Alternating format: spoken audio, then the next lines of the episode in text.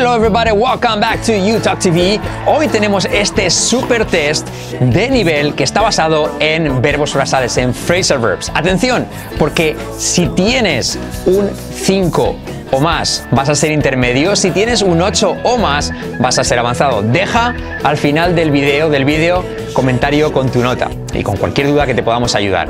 Alright, let's get started.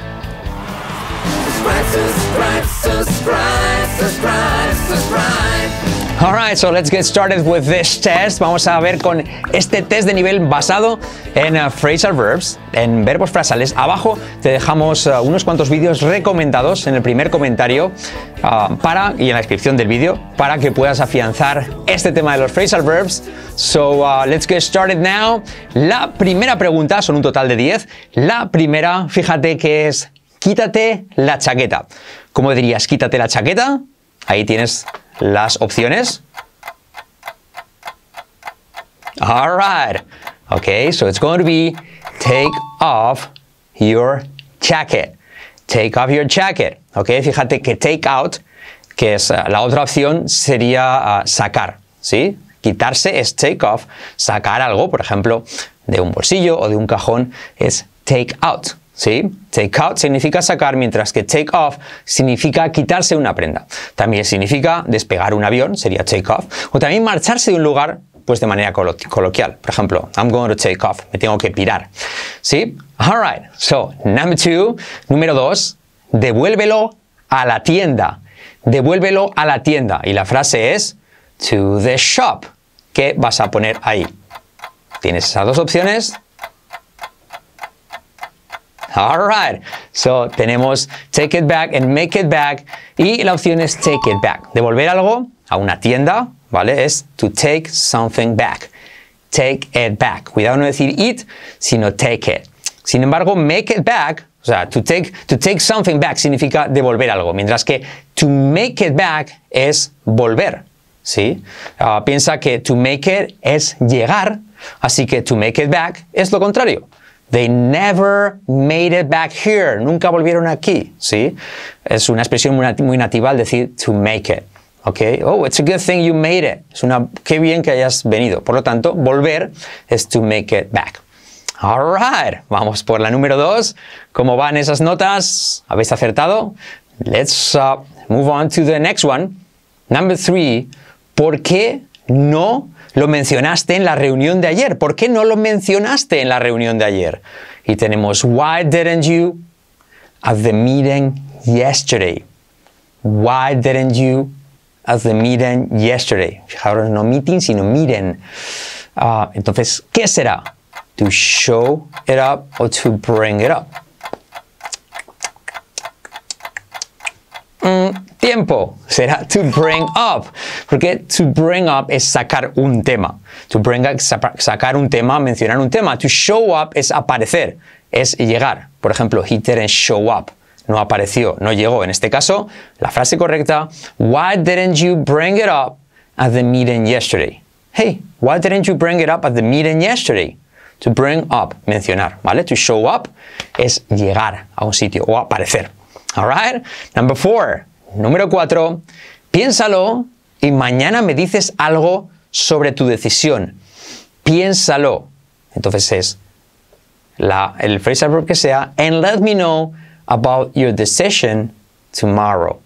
Mm, and let me know about your decision tomorrow. Yeah, decision. All right? So, será think back, think about it.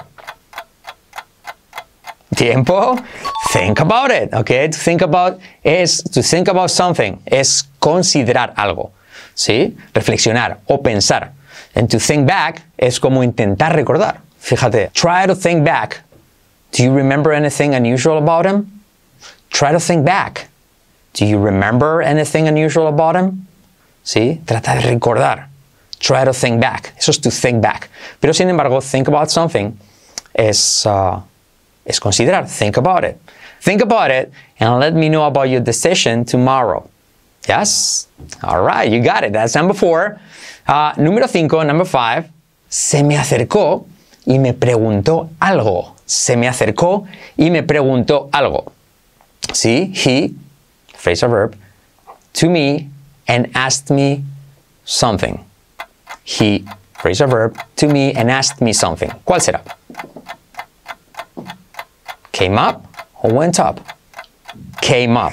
See, he came up to me and asked me something. Fijaos, asked me. La K no se pronuncia, ¿vale? Asked me something. Se me acercó. He came up to me and asked me something. Uh, podríamos haber dicho he went up, pero went up es acercarse a alguien. Fijaos, los verbos de movimiento con up significan acercarse. En este caso sería come up, pues es para expresar que alguien viene hacia ti. Si es cuando se te acerca. Si tú te acercas a alguien, entonces sería went up. ¿sí? Por ejemplo, me acerqué a él y le pregunté algo. I went up to him and asked him something. Otros ejemplos serían, por ejemplo, to run up, que es acercarse corriendo, o to walk up, que es acercarse andando. Y así, los verbos de movimiento con up uh, significan acercarse. Podría ser pues nadando, acercarse nadando, to swim up, o acercarse conduciendo, to drive up. ¿Sí? You got it? All right. So he came up to me and asked me something. All right. ¿Cómo va esa puntuación? Ya llevamos, ya cinco. Ok, so si tenemos cinco o más, ya somos un nivel intermedio. Así que vosotros me vais diciendo. Número 6, number 6. ¿Es una canción real o te la estás inventando? Is that a real song? Is that a real song or are you whatever? Okay? Is that a real song or are you ¿Qué será? Breaking it down or making it up? Breaking it down or making it up? Tiempo. Será making it up. Okay? To make up es inventarse algo. ¿Sí? To break something down significa desglosar algo. Por ejemplo, desglosarlo por edades, por favor. Break it down by ages, please. Eso sería break down, desglosar. Sin embargo, to make something up es inventarse algo, ¿sí? En este caso, ¿es there real song or are you making it up? ¿Es una canción real o te la estás inventando? To make something up. Ok, you got it. Number seven. Lo siento, me confundí. Lo siento, me confundí. I'm sorry, I got. ¿Y qué será? Stayed up o mixed up? Mm, mixed up. I'm sorry, I got mixed up. Eso es, eso es, confundirse, ¿vale? To get mixed up, mezclado arriba, to get mixed up significa confundirse. To stay up no tiene nada que ver y significa quedarse despierto y hasta las tantas en tu casa, ¿vale? I stayed up last night watching a movie and now I'm exhausted. So I stayed up.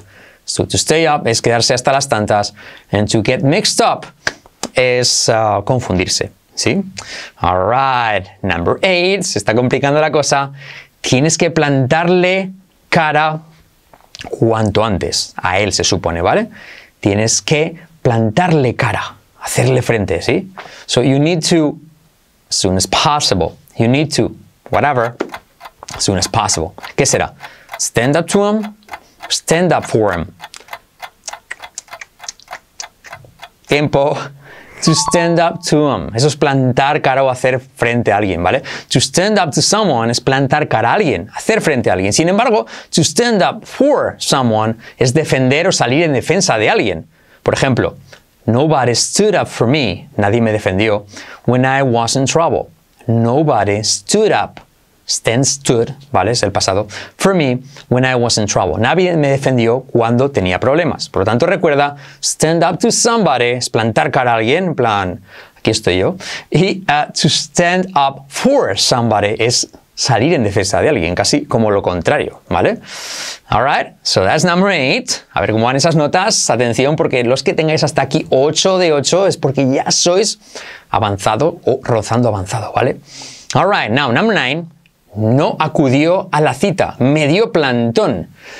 Dar plantón, al menos en España, es cuando tú no llegas a una cita, ¿vale? So he didn't show up to the date, he, whatever, stood me up, stood out to me.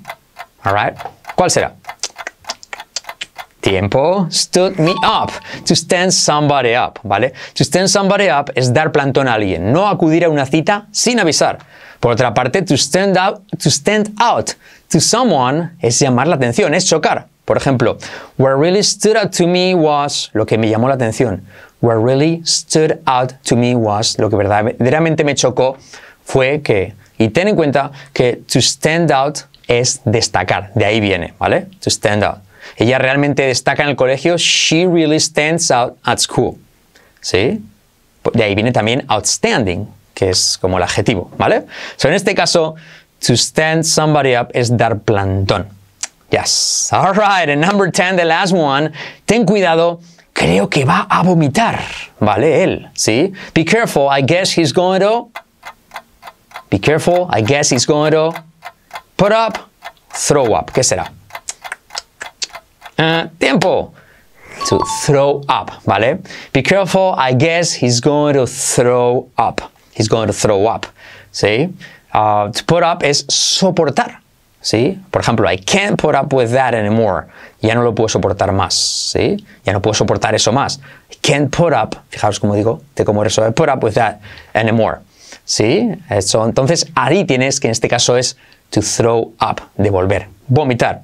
Alright, so, ¿cuál ha sido tu nota? Déjanos comentario abajo con tu nota del 1 al 10 y si tienes, recuerda que si tienes 5 o más, si ya eres un intermedio, si tienes 8 o más, serás un avanzado, ¿vale? Abajo en el primer comentario dejamos también, en los primeros comentarios dejamos recursos gratuitos que te puedes descargar nuestros de YouTube TV, yes, y también mira este vídeo que te dejamos aquí y otros recomendados que te dejamos en la descripción del vídeo, ¿vale? Aquí tienes este vídeo recomendado. Alright, otro test. See you later. Bye bye.